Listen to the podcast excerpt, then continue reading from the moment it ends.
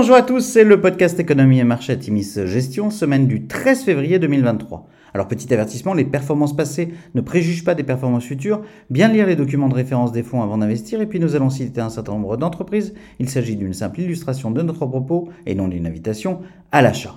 Alors cette semaine, nous avons titré « Coup d'arrêt ou respiration ?» avec un gros point d'interrogation. Les cadres de la réserve fédérale américaine se sont succédés cette semaine et ont déçu les investisseurs qui attendaient l'annonce d'une inflexion dans la politique de hausse des taux de la Banque centrale US. Jérôme Powell, président de la Fed, a rappelé que le processus pour atteindre le but de la Banque centrale d'une inflation à 2% prendrait du temps dans un contexte probablement agité. Du côté des entreprises, 70% des entreprises du SP500 ont publié leurs résultats et 70% ont publié au-dessus des attentes selon FactSet, un chiffre en retrait par rapport aux moyennes des dernières années. Après une période de nette baisse, le prix du baril de pétrole s'est envolé cette semaine, porté notamment par l'annonce de la Russie de réduire sa production de 500 000 barils jour en mars. Le baril de WTI s'est ainsi apprécié de 9% sur la semaine à $79,7 le baril. Du côté des taux, le 10 ans US est apprécié à 3,74%. En Europe, le 10 ans français s'est aussi apprécié nettement et termine la semaine à 2,82%.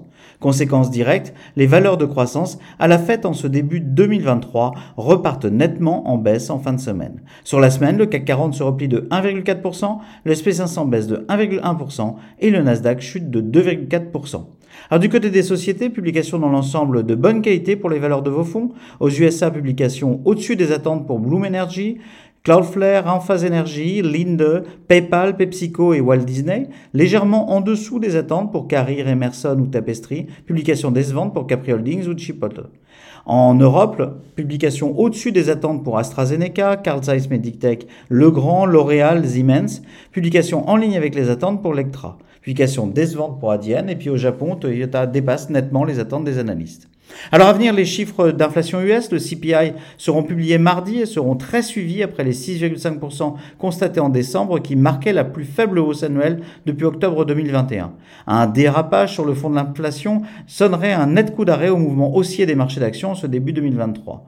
La semaine sera du reste riche en publications macroéconomiques US, avec notamment les ventes de détail, la production industrielle, les prix à la production et les mises en chantier de logements. La période est marquée par le retour d'acheteurs, au-delà de la spéculation de court terme sur les mêmes stocks, qui nous intéressent finalement peu. Les activistes reviennent par exemple autour de Salesforce et des opérations de M&A sont annoncées comme celle de CVS sur Oak Street Health qui profite nettement à notre fonds Atimis Better Life. Nous prenons un biais plus prudent de nos fonds d'allocation Atimis Global et Atimis Patrimoine. La géopolitique pourrait refaire par ailleurs la une de l'actualité avec une offensive russe attendue en Ukraine et des relations Chine-USA nettement altérées par le survol de l'Amérique du Nord par des engins espions. Gardant une approche de long terme, nous maintenons nos expositions en l'état dans nos fonds thématiques. Nous guettons par ailleurs des points d'entrée sur certains beaux dossiers de croissance pénalisés par les à-coups des marchés. Nous vous souhaitons une excellente semaine à tous.